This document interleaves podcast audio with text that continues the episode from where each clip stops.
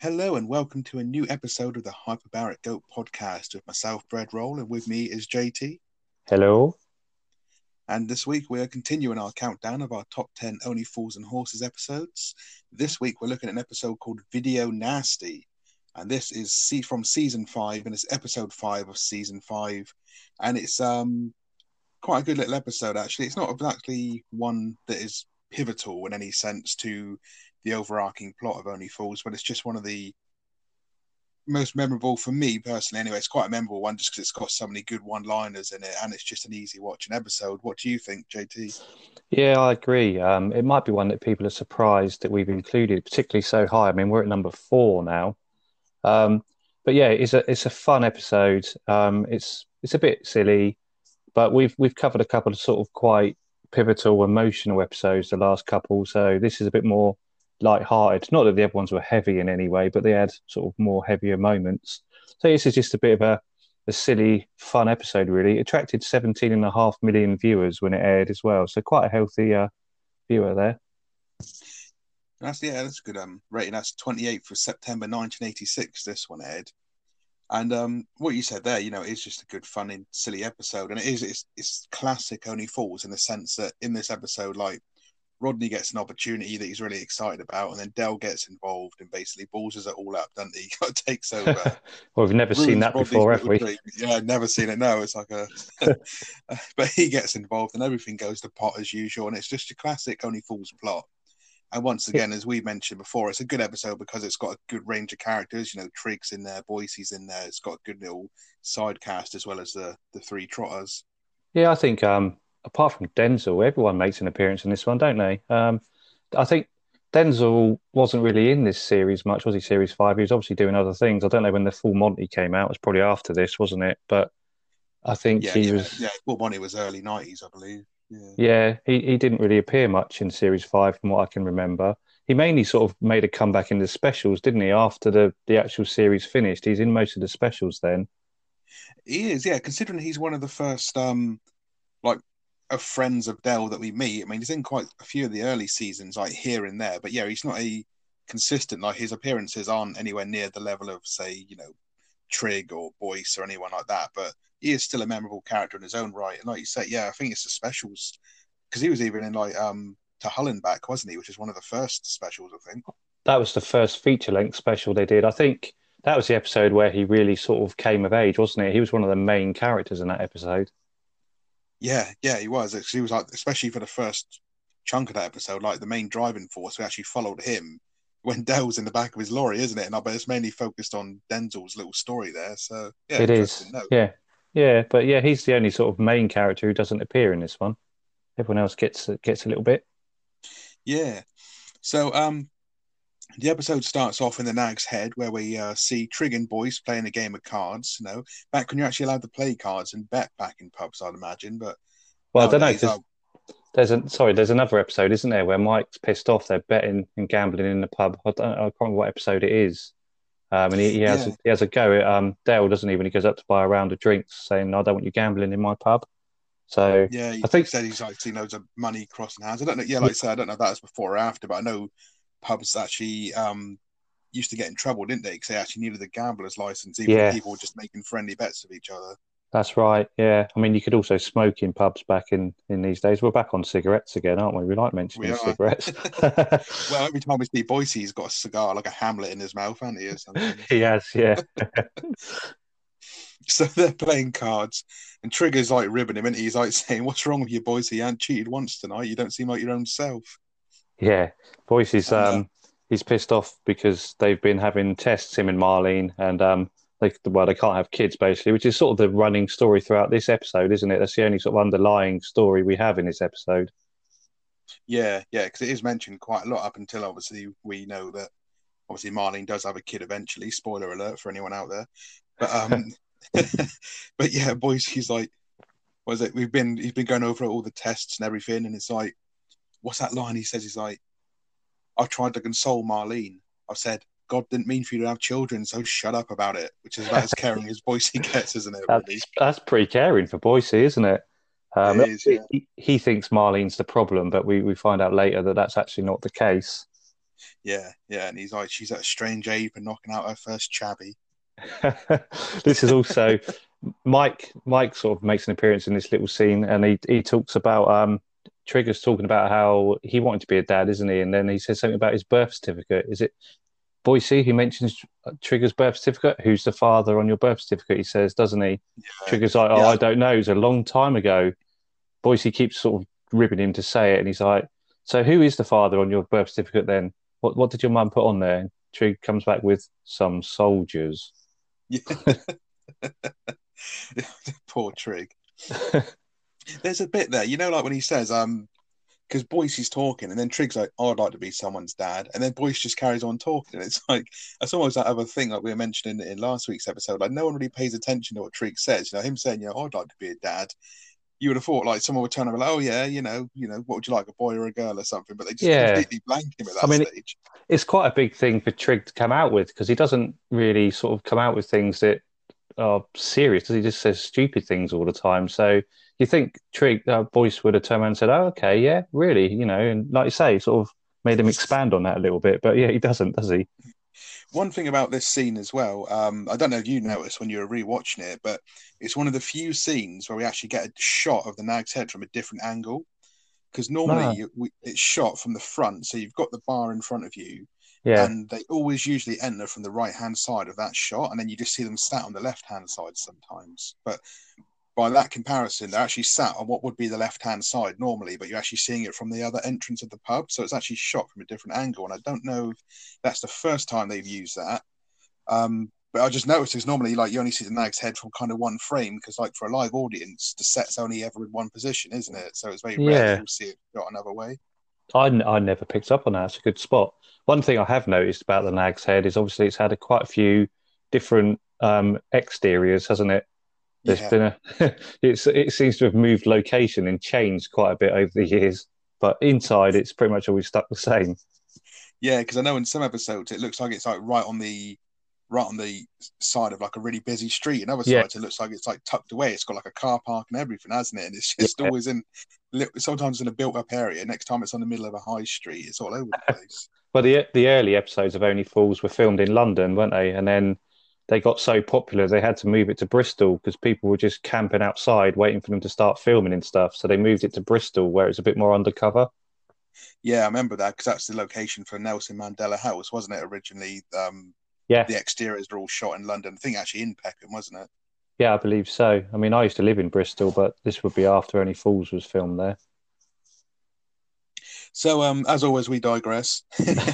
but but um, then we cut to a scene after that, uh, and Mickey's at the bar, and he's with a girl called Amanda, and he, her group, they're kind of like a proper '80s punky kind of greaser type group. Um, yeah, it's kind of a, a, look and a style that you and I aren't altogether unfamiliar with from days past. but um... yeah, that's true. I mean, she's got bloody great Mohican sort of haircut going on, all multicolored and shit. She has, yeah. She looks like an extra from Marilyn Manson. Yeah, Big she does. Pink mohawk going on, loads and loads of slap. Um, she reminds me of Smell from This Is England. If anyone's ever oh, seen that, actually. Shit. Yeah, you're right. I knew she reminded me of someone. She actually does. She, yeah, yeah, you're right.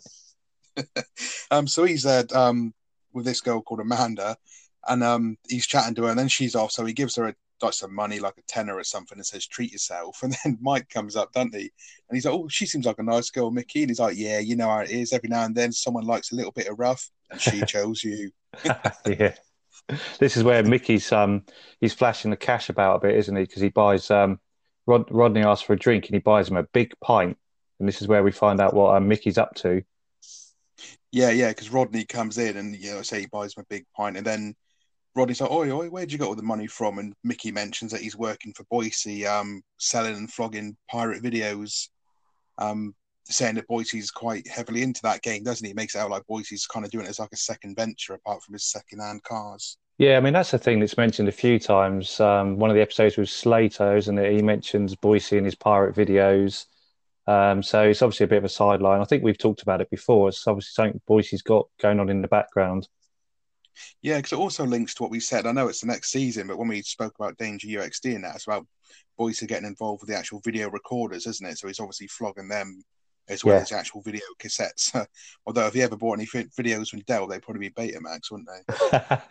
yeah, that's one thing. I, I, I, I would imagine Boycie's probably using that car business to launder money. I would have thought as well. Oh, absolutely, have to be, wouldn't he? Yeah, definitely. So Rodney um, says to Mickey he's just um, come back from his evening class and he's been given a grant, a ten thousand pound grant, uh, to make a community film.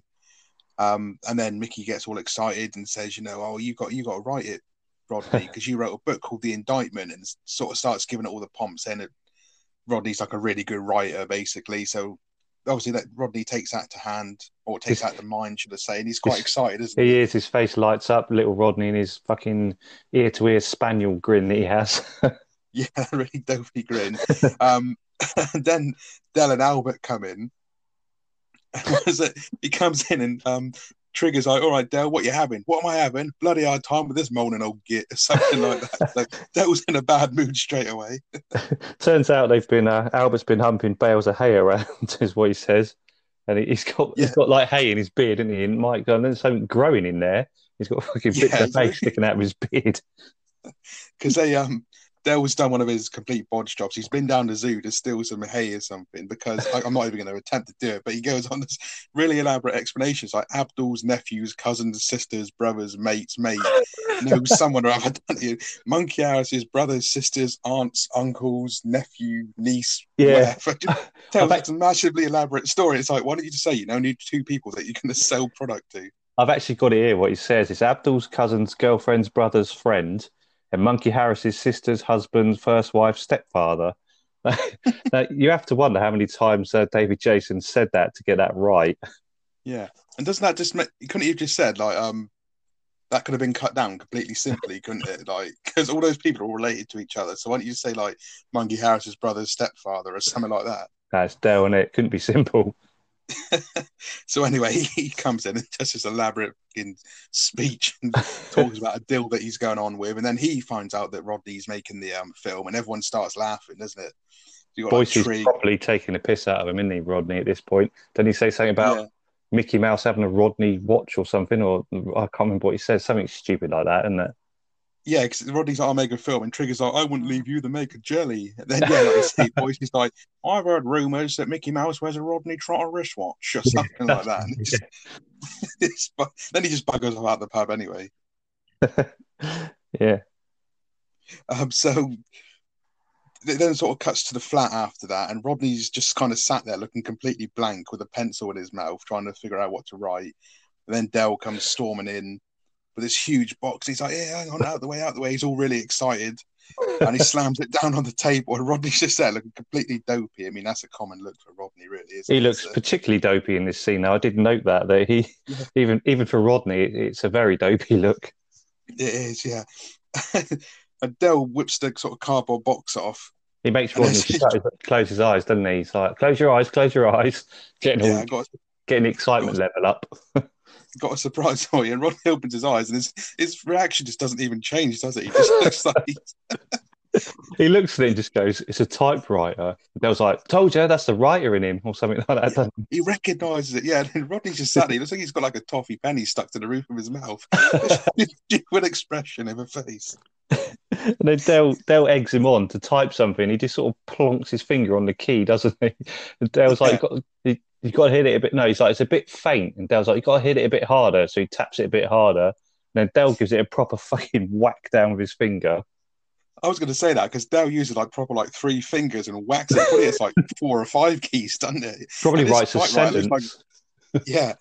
I don't- And this typewriter, I mean, I mean, this is back in the eighties, but this looks like it's from like the fucking forties. This typewriter, it's, it's bigger than some old box tellies used to be. It's huge, isn't it? But It's a bloody great big thing. Dale says it's got the royal stamp of approval. And Rodney looks at it and he's like, oh, yeah, Victoria Regina.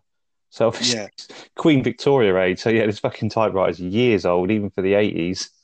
and even um, like Albert's trying to get all in there, muscling, isn't he? It's like, oh yeah, it's all royal appointment, and Creston Yeah. getting all excited.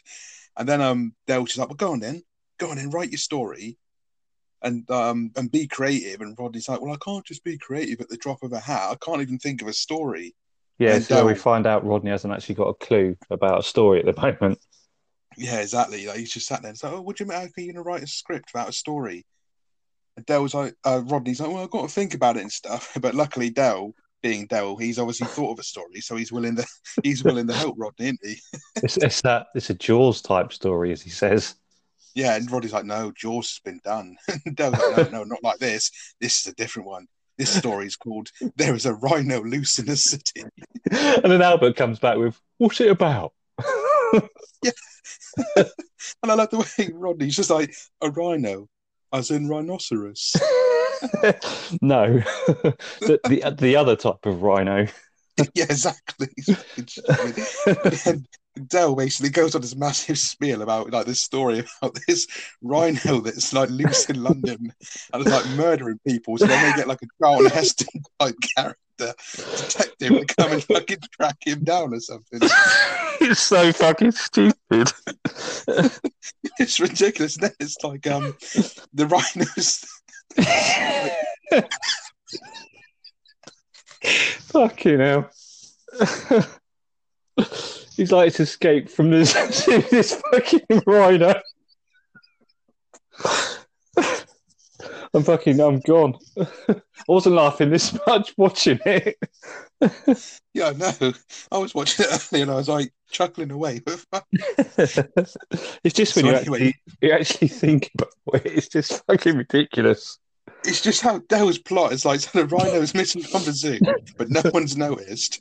and there's loads of dead people in London with rhinoceros footprints and everything.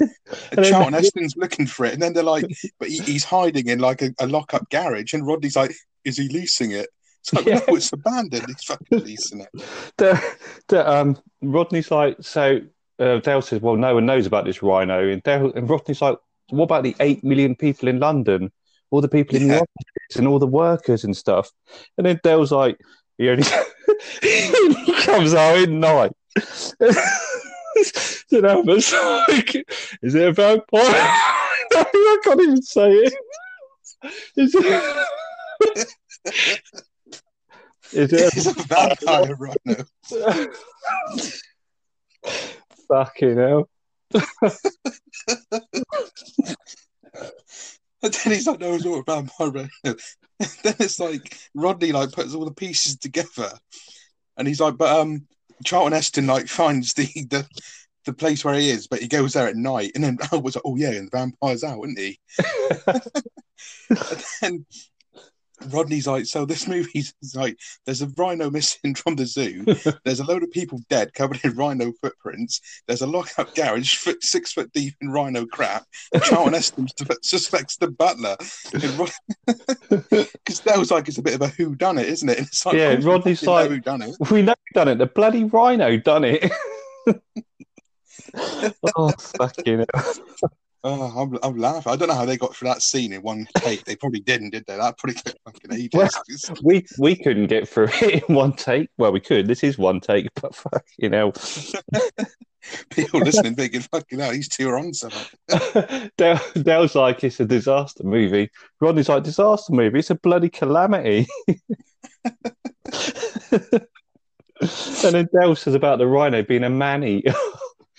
Yeah, Rodney's, like, Rodney's like, no, no, rhinos, rhinos eat vegetables and stuff. oh fucking hell, that rhino, Jesus. Yeah, then there was like, um, what was it? Um, he wouldn't, he wouldn't hide out in the city. He'd want to be somewhere surrounded by um, like vegetables and stuff. So Dale was like, well, we'll make him hide in the back of a like, what is it like? Health food health shop. food shop or something. Yeah. then Rod, Rodney's like, this, this story's crap. And around and goes, well, let's call it, what is it? Um, there's a rhino loose in the sticks where no sod lives or something like that. Yeah. Albert likes the idea. And I don't know if this is because he, he genuinely likes it or whether he's just sticking up for Del because he doesn't like to upset Del, does he? He's like, oh, I like yeah. it here. yeah, Del, but he, he, um, he does try and pay like I say, usually goes along with Del's plots, but then he also tries to boost Rodney's confidence a lot, doesn't he? So he's probably trying to do both angles here. He's thinking if he j- goes along with Del, then it'll boost Rodney's confidence because he, Albert probably honestly thinks Del's trying to help Rodney, but the story's so fucking ridiculous. Couldn't even like tell the listeners what it was about without pissing themselves. yeah, exactly. Uh, Rodney obviously doesn't like the idea, and he says they don't have a lot of money, but that's okay because Del knows where there's a rhino going cheap. Yeah, of all the things to get in central London, or South No, it- London, isn't it? This place. Yeah, well, knowing Del wouldn't have any horns or something because there'd be something missing, wouldn't there? Yeah. Um, and then, um, so, gotta go take a breath. Yeah, so then, um, Del says, um, like about uh, who are you hiring and stuff, and then Rodney says like Mickey Pearce is going to be directing, which um Albert I think ribbed him in the previous scene. Actually, sort of ribbed him and says, "Well, that's a shrewd move because you've got the biro, and Mickey Penn's got the casting couch." So Rodney kind of tucks himself up with that one. But then Yeah. Del points out that he's um he knows that there's a load of like actors local, isn't it, sort of thing. yeah, that's right. Yeah, um, and that he can obviously get them in. And then Rodney's like going, "Oh, I don't want to pay all these actors. You know, I want to try and do this myself." As Rod Dale gives him this list of everyone in town, pretty much, and sort of says that he's going to charge them a tenner a day to be in the film. So Dale was obviously prospering and making money off of this movie. And Yeah. Rodney at first sounds like, "Oh, I don't want to do all this. You're exploiting people." But then when he sees a flash of the cash, he changes his tune, doesn't he? yeah. I've noticed as well. There's a couple of times where Dale gets a wad of cash out and he'll chuck Rodney a couple of notes. He's like, "Here's your share," but he literally gives him about twenty quid. He's got about two hundred quid. Say, I don't know if they're tenors or what they are. Say he's got two hundred quid in a bundle. He'll, he'll just chuck Rodney twenty quid, and that's his share. It doesn't give him a Yeah. lot, considering Rodney's doing the bulk of the work. Yeah, yeah, he always has a massive wad, doesn't he? Um, one thing about this scene, actually, or oh, two things that I noticed. In the background, there's boxes of, uh, I think it's Raja computers, isn't it? Which are Yeah. quite a pivotal point for the Frog's legacy, which I don't know if it came before or after this season. It must have come after, but I just noticed them stacked up in the back. Yeah, I think I think they're in a couple of um, episodes. You see them in the background. It's um, I think another one when I think it's another special when Dale's going through some old stock. There's a box of uh, Raja computers as well. But you're right, they're in the Frog's Legacy. They're one of the main sort of parts of that, that episode, aren't they? Yeah, they are kind of like the um, the kind of the hook, aren't they? That make him go down to Hampshire and bits and pieces like that. So they are actually Yeah. quite at the forefront. And another thing about this particular scenario, we mentioned last week that John Sullivan he kind of revisits little gags here and there, like the one where Rodney leaves the house in his pajamas and then comes back, and then later on Del does it.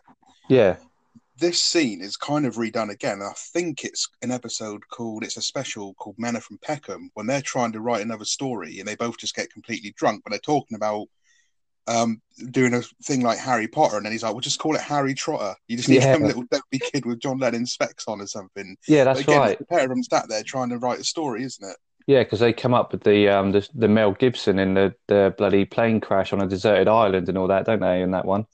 Yeah, and then they mentioned like Julia Roberts, which I suppose at the time those two were doing a few movies together, like Yeah. Conspiracy Theory was probably out around that time. But um, yeah, I just I just suddenly thought, you know, they did. He has revisited this kind of little scene or this scenario later on as well, so it's another one that he's kind of repeated on himself. That's a good shout. I didn't pick up on that, but yeah, that's a good good shout there.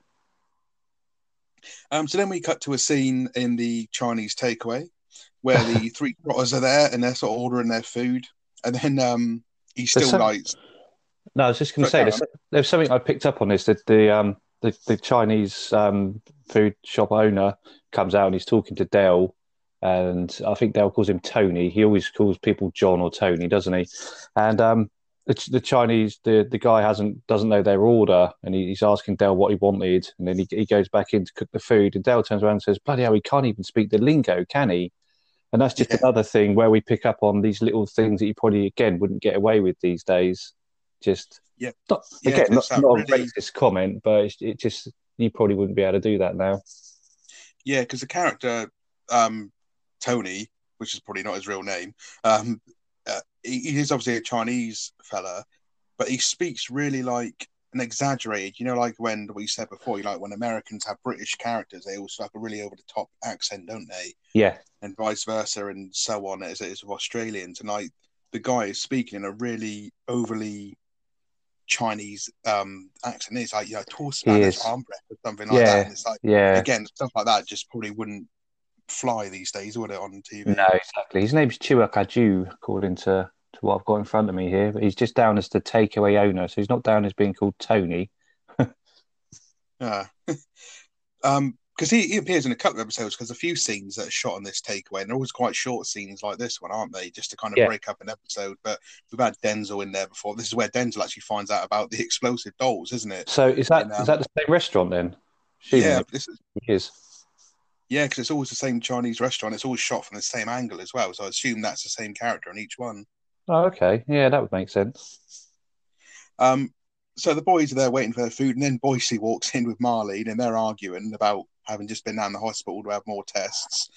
Um, and then Boycie turns around and spots the trotters staring at him, and Del says he likes to take them out once in a while for a takeaway to keep morale up or something like that. yeah, he does. Yeah, is like, I didn't know you guys were dining out tonight, doesn't he?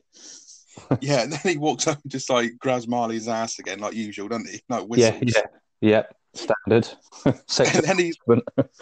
Yeah, exactly. And then he's like, "Well, all right, Marlene, is my little grandson in there?" And Marlene's like, "Well, no, and he's not likely to be anytime soon with him around." And then Boycie like goes bright red, doesn't he? Just sort of like, Oh, his really- face. It's the face of thunder, isn't it? Yeah, and he's like, "Marlene, you can't discuss personal matters in a Chinese restaurant and all that sort of thing."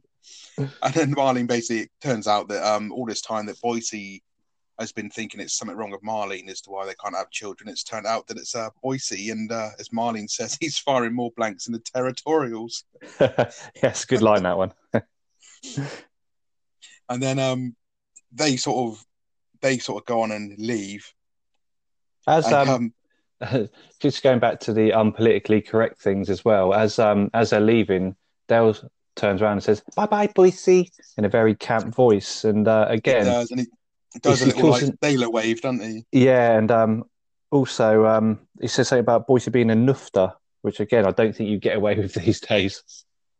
yeah because um he's also the point as well when he says um Boyce's a Jaffa, doesn't he? And Rodney's like, a Yeah. Jaffa? Yeah, he's seedless. yeah. Um, this is the point as well. After Boycie and Marlene leave, that Rodney's you can tell how pissed off he is with Del about this film. They start having a bit of an argument about it, don't they? And again, Del tries to fob him off and gives him another couple of notes out of the wad he's got in his pocket. Yeah, and Rodney once again is like, I'm not interested. And Del's like, well, if you don't want your share, and it's always like he's just putting it back in his pocket. And then De- Rodney changes his mind, doesn't he? And Yeah. takes whatever it is, 20 quid, 30 quid, even though Del's got like a fucking grand in his hand or something like that. So, it's also as well before um, Boycie and Marlene leave. Marlene talks about their 20 year anniversary and that they've they've hired the pub out for that, and obviously the Trotters are invited, which would Yeah. lead us on to the next scene. In fact, yeah, um, I was just going to mention that because it's sort of an oversight. Um, so we actually go to the flat next before We we, do, go to the, you're right. um, the pub anniversary. And Rodney's typing still. and then Del comes out. Del's getting all, you know, he's got his splash of Brut and his jacket on and he's getting ready to go out. And he asks where Rodney how things were going. I wonder where he's going because is it to the next scene? Because obviously Rodney doesn't go with them, so I'm assuming not. Him because he, he goes out. He goes out of Albert, doesn't he? He takes Albert, obviously probably dropping Albert somewhere, the bloody British Legion, wherever he goes. I swear Del says he's off to do that, to finish off that business with Monkey Harris that they discussed at the start when he came into the pub saying about like the hay and everything. Ah, yeah, and also I think- he, um, he's, he's I think he's going to drum up some more business because doesn't he ask Rodney what a natural birth is? oh, yeah. He's trying no to get a reason. few more, um, few more things for uh, Mickey to film. I think that's probably where he's going. Yeah, so he's sort of getting ready to go out, and um, he asks Rodney how the typing's going, and Rodney's like, "Well, I've got some problems with this typewriter, as you know there would be because Del got it." And he's like, "The the T and the A are missing," and Del's like, "Is that a problem?" Well, it is. I want to write words like "at." so again, Dale's uh, got hold of something with things missing. Yeah, and um, correct myself from earlier, but this is actually the scene where um Del mentions about all the businesses and actors that are local and all the um people that he thinks um Rodney should put into his film, which then makes Rodney feel even more exploited. And um he gives him a list of businesses and says that all these people are local, so make sure you mention them all into your script that you're writing. Yeah, And he then men- there's Del. Sorry, No. carry on. I was going to say he mentions the Seventh Heaven sauna parlor as one of the, Yeah. the businesses to mention. He does, yeah. And it's like, oh, is the Undertaker's on the list? And Rodney looks like, no. Oh well, bear it in mind. Yeah, So as um Del and Albert are leaving, Mickey Pearce comes in with his camera. oh, he looks like a Um, right fucking idiot. He thinks he's some kind of director, doesn't he, with his little cap and that on. Yeah, he's got like a little flat cap. It's like his little like oh no, fake leather jacket. It's got to be fake. It doesn't even look real. Yeah. He looks like a, he looks like the shittest version of Steven Spielberg you can imagine. His little handy cam, and he comes in. Little was fucking massive. Wow, yeah, I suppose, yeah. Big fucking shoulder thing, but he's got this random little handle for it, hasn't he? So he's kind of one handing it. Yeah, it's just yeah. massive.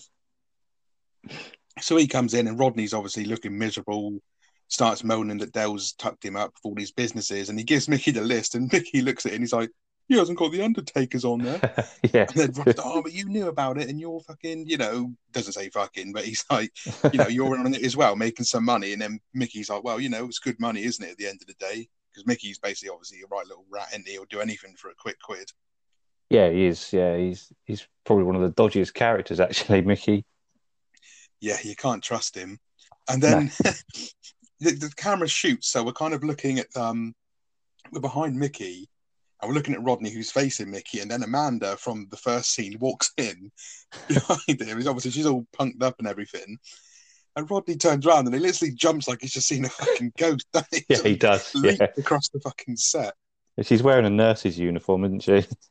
Well, she's got like a long Mac on it this time, hasn't she? Oh, she has. Yeah, this- yeah. yeah, yeah. And, and Mickey's like, "This is Amanda." It's a what? It's Amanda. I love the way he says that. It's a what? so obviously, the, the punk look was a bit too much for Rodney to handle. This is the scene as well where he's got his trousers so high up. I know I talked about it in another episode, but this is one where you really notice it. They are brushing his fucking nipples. They're so high up. Dude, I'm so glad you noticed that because I actually had that in capitals here on my notes. Rodney's trousers in this scene are so fucking high. Like, my, he, he literally is, and he? he's like he's wearing a fucking onesie. It's mad. It's like, how did he get them up there? What are his balls doing? They must be up round his. I don't know. The thing is, they look like they're you know baggy trousers anyway. They're like ex army ones, the sort of thing you'd get in like back in the day, like an old army surplus store, aren't Yeah, they? Yeah. like that. But yeah, they are literally like you say. They're like he could have just latched them onto his nipples and he'd have been all right. Oh dear. Yeah. There's actually um, a continuity issue here as well.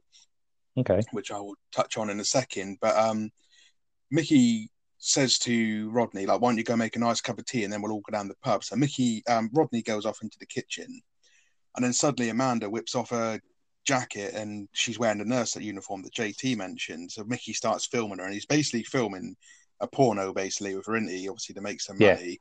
Yeah. Rodney comes back in. And sort of sees it, and then he's like, "Mickey, can I have a word with you?" And sort of pulls him to one side, and he's like, "What are you doing?"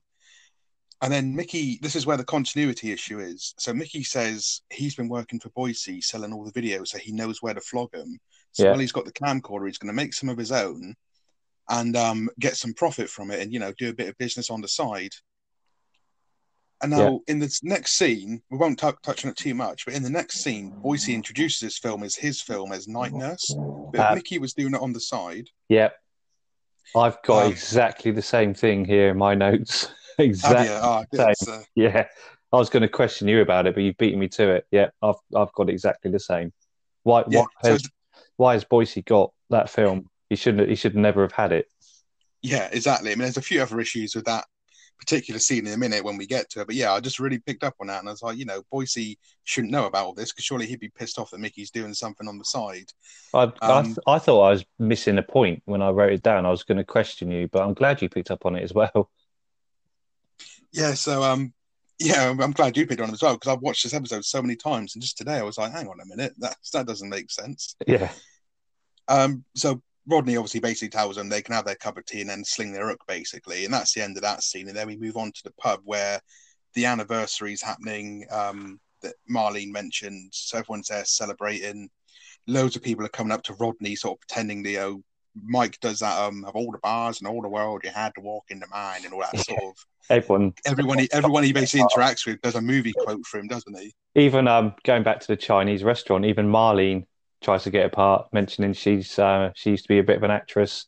That's when Boycie said it all, it all went tits up when talkies came along. Yeah, something like that. he's Yeah. such a, a bastard, isn't he? He's quite nasty to her. He is, yeah, yeah, because she's like, it's our anniversary, twenty years, ain't it marvelous? And they just so they fucking hate each other, don't they? I think it's the point in their marriage now where it's, it's probably easier to stay together. Yeah, because there's such he's such a spiteful git towards her. Even even spoiler alert, after Tyler's born, they still row all the time, don't they? Yeah, but it's actually quite amusing as well because I actually like their scenes um, of those two just bickering back and forth. Because Oh, again, yeah. like most things in Only Fools, it's the two people they do it so well and they work together, and I think that's one of the lasting things. Like everyone in Only Fools seems to have really good chemistry. They're they're brilliant together, and um, I follow them both on Twitter, and they they still interact with each other on there quite a lot. Yeah, because um, John Challis, oh, who plays Boycie, he does a lot of conventions and stuff still, doesn't he? Um, Yeah, he does. yeah, he does. He does. There's an Only Fools one every year, which I think we should try and get to next year if we're allowed out of the house. Um, yeah, well, yeah, if it's not, we'll definitely go. he normally um he normally appears in that, or not appears in it, but in, yeah, he normally sort of turns up in that and does photos and signatures and stuff. So yeah, he's still very uh, involved in the Only Fools scene long, long after the show finished. which which is good because I don't.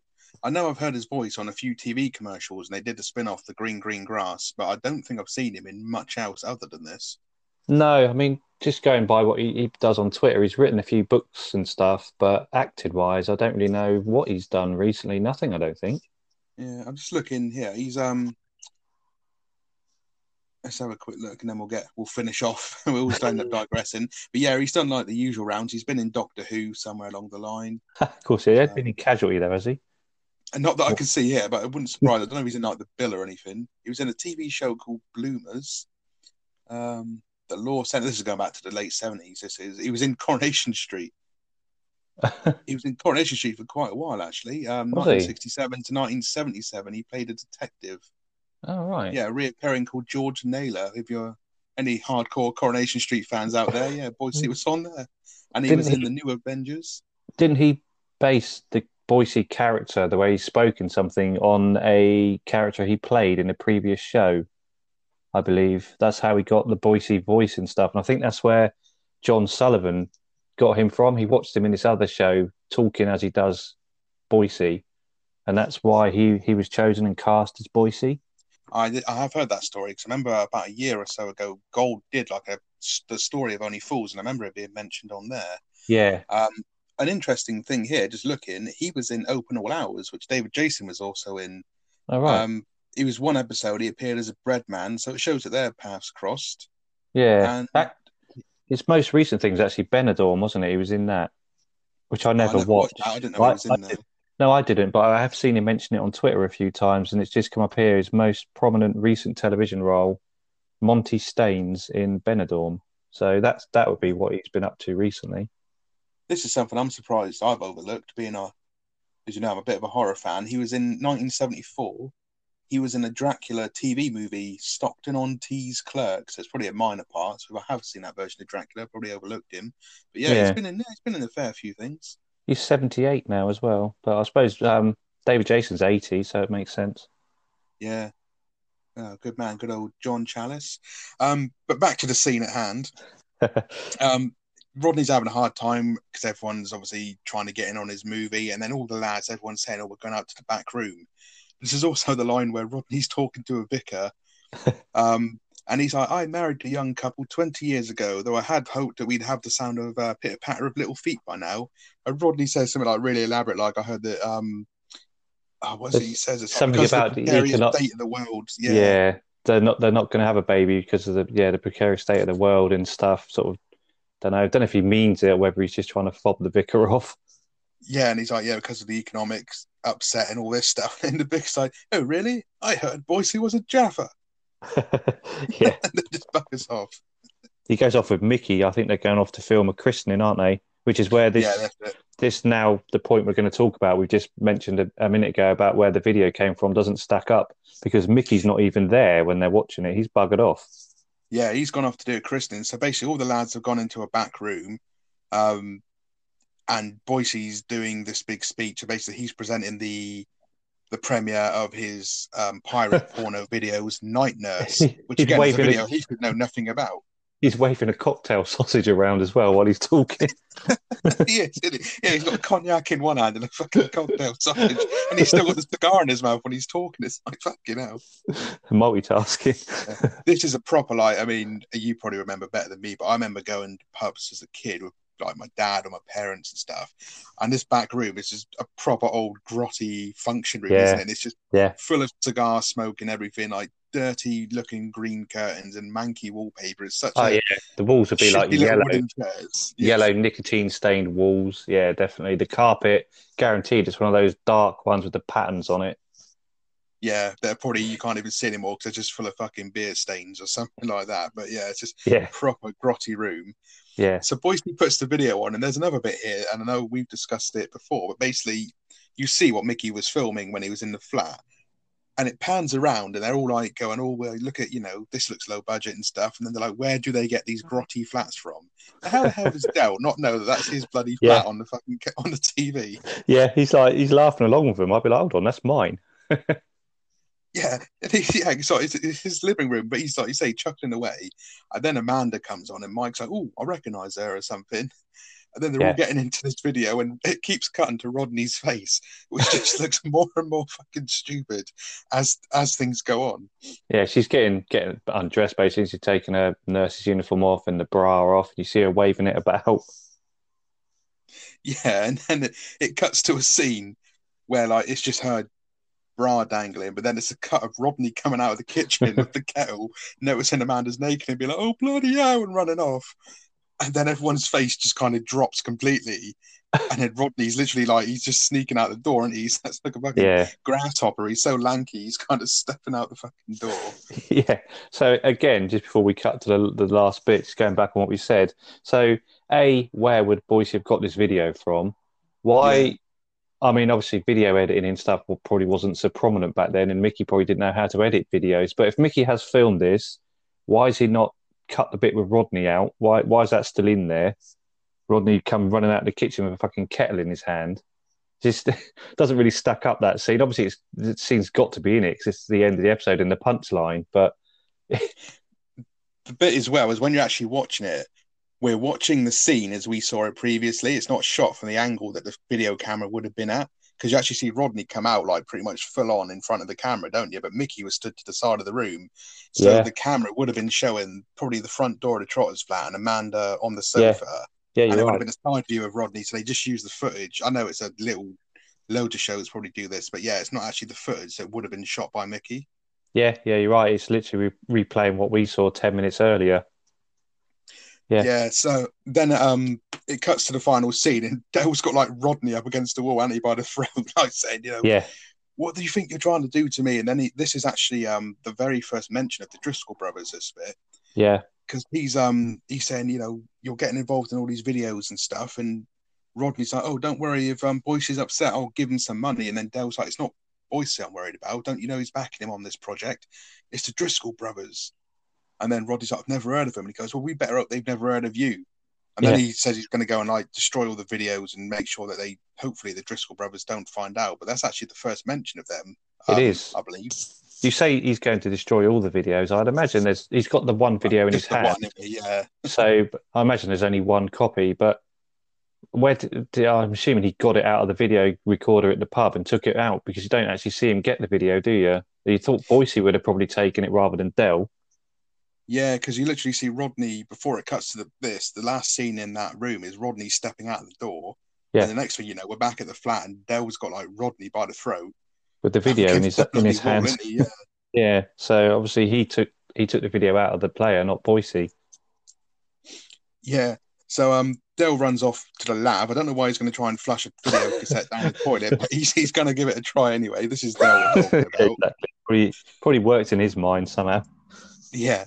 And then Mickey comes in, doesn't he? Looking all like fucking seedy and rat faced. and he's like, Yeah. All right, Rodney, I brought a few friends over. And then Rodney's like, Oh, do come in, Mickey, nice and loud. And then Del comes charging out of the fucking room like a bull in a china shop, doesn't he? And chases Mickey and all his like little punk girlies out of the house and he storms off.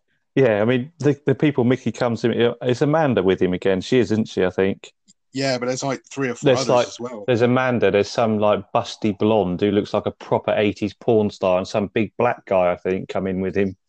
Yeah. like, where do you, where where does Mickey go? Because he doesn't like the sort of guy that kind of hangs out in those kind of circles.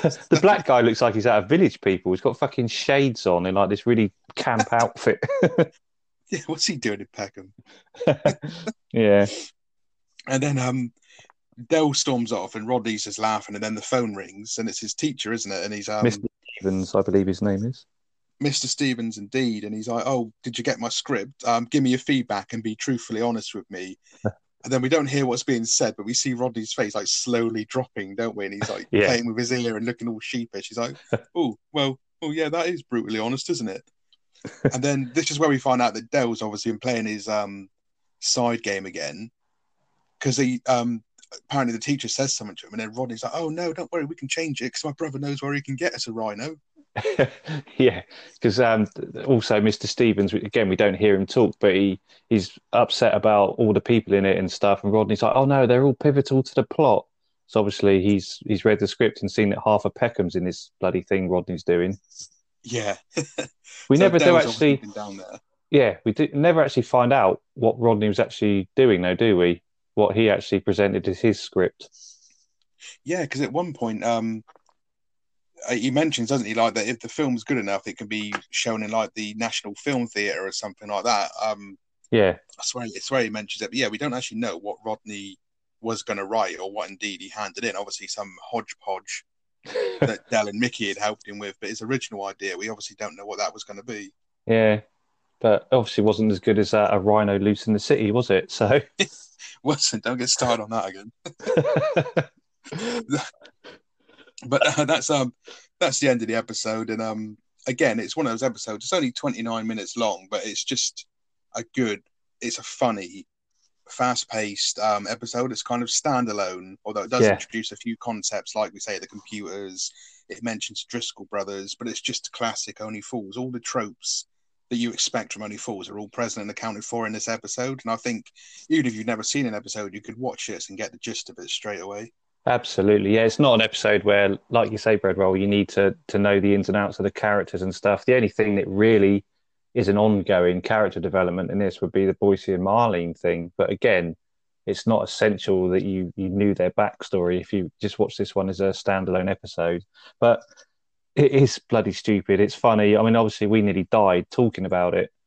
Um, it, it is just a stupid, stupid thought of this bloody rhino. and people might be a bit, why have they got that so high? You know, it's above episodes that people know and love, but it's just because it's it's silly, it's funny, it's just a good little episode that stands on its own. Yeah, absolutely. Um, and we've we've mentioned a lot. Um, quite a few of the episodes we've covered recently, I think two or three of them at least, are from season six. And people are probably thinking you don't like any other seasons. Um, but season five is actually one of my favorites. There's only one episode on there that I like. All Only Fools and Horses episodes. The only episode in season five that I like a little bit less because it's just been really overplayed throughout the years is Miracle of Peckham. I agree. Otherwise, season five is a really really solid series. I, I agree with that actually. Miracle Peckham, it's a good episode, but it seems to be one that's always shown, and it is probably the, the, the weakest episode of of series five, without a doubt. Not not a bad episode, but the other ones were a lot stronger, I think. Yeah, yeah, no, it is a good episode in its own right, but as we say, it's just so overplayed, and it's like it's almost a bit of an effort to watch it now. But it is, like you say, still good in its own right. Apparently, in this episode, and I actually looked, I knew about this, but I forgot to properly look out for it when I was rewatching it. But there is apparently a blooper where after they leave the takeaway, there's a boom mic visible when Della's getting ready to go out while Rodney's um, typing. Okay. So that scene where he's putting his Brut on and everything, and Del's and Rodney's saying like the A and the T are miss, and apparently the boom mic is present. Oh, that right. could, I didn't notice it, and I usually pick up on these things. So Yeah, you're I don't know if that was from the the original original like production, because even on the DVD ones and stuff, they've done little edits and bits and pieces. They might have even cut it out on the versions we've got. Possibly. I know there's an episode, and I, don't, I couldn't tell you which one, but there's an episode I've picked up on where you can see a mic in a mirror in the Trotter's flat. It, it sort of appears in this mirror while they're talking, but obviously it's not that not that moment. I don't know what episode that's in, but I didn't I didn't notice a mic. I watched it earlier and I didn't notice anything. But sometimes they they're so subtle, you have to really be looking for it. Yeah, absolutely. And I think where this episode, like I say, it flows and it sort of jumps back and forth a little bit, and it, you you focusing more on like the story and the dialogue because some classic one-liners in this. Um, and some just classic dialogue in general, like we said about the rhino loose in the city. It's just such an amazing, such a well done scene by David Jason. Um, but yeah, overall, this is definitely a good episode. Um, worthy, as you can tell, in our opinion, of being number four on our list. And as always, um, if you don't agree, or even if you do agree, let us know on social media. You can find us on Twitter at Hyperbaric Goats, or you can email us at the hyperbaricgoats at gmail.com.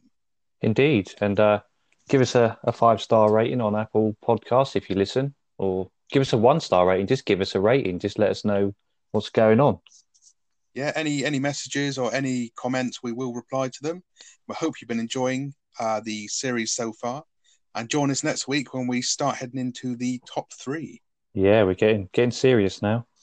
We are getting serious. Some uh, some good episodes to come, and I look forward to discussing them with you uh, next week. Indeed, indeed, bread roll. Cool. So until then, I've been bread roll with JT, and bonjour from us. Bonjour, indeed.